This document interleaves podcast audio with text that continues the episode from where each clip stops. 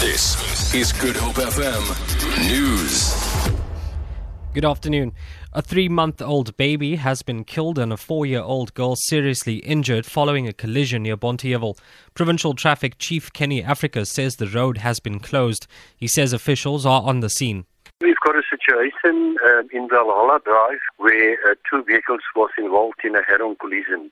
In uh, one of the vehicles, a three-month-old uh, baby died in this accident, and the police and medical uh, personnel are still busy at the scene of the accident. It has been an emotional day for the grandchildren of Dr. Ruth Segomotsi Mompati. They have paid tribute to the ANC struggle stalwart at the Vryburg Showgrounds in Northwest. Several dignitaries who are attending her special funeral service say not only was Mompati a freedom fighter, but she was also a mother and an educationist. Her grandchildren say although she was an international figure, for them she has left a void in their hearts as she was the matriarch of the family. You have left an imprint in my heart that will go with me everywhere where I go. You are now looking down on me, and I know that you are kissing me from wherever it is that you are.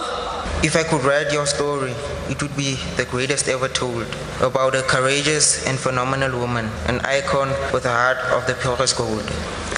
What a thing to know that your grandmother fought for your freedom, achieved it, and solidified your right to exist in a society for all. Mosadi Moholo, the way I am going to miss you.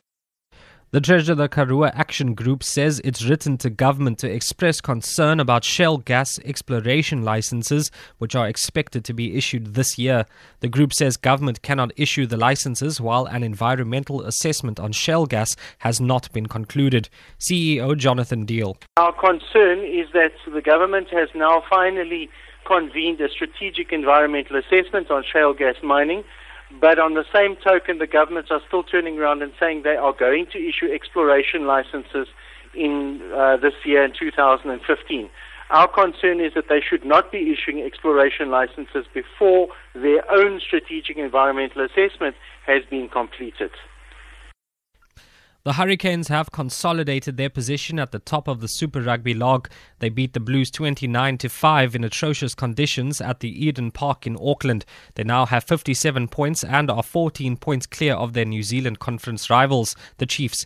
The Brumbies, who are second on the log by virtue of topping the Australian Conference, only have 38 points. For Good Hope FM News, I'm Ajik Peterson.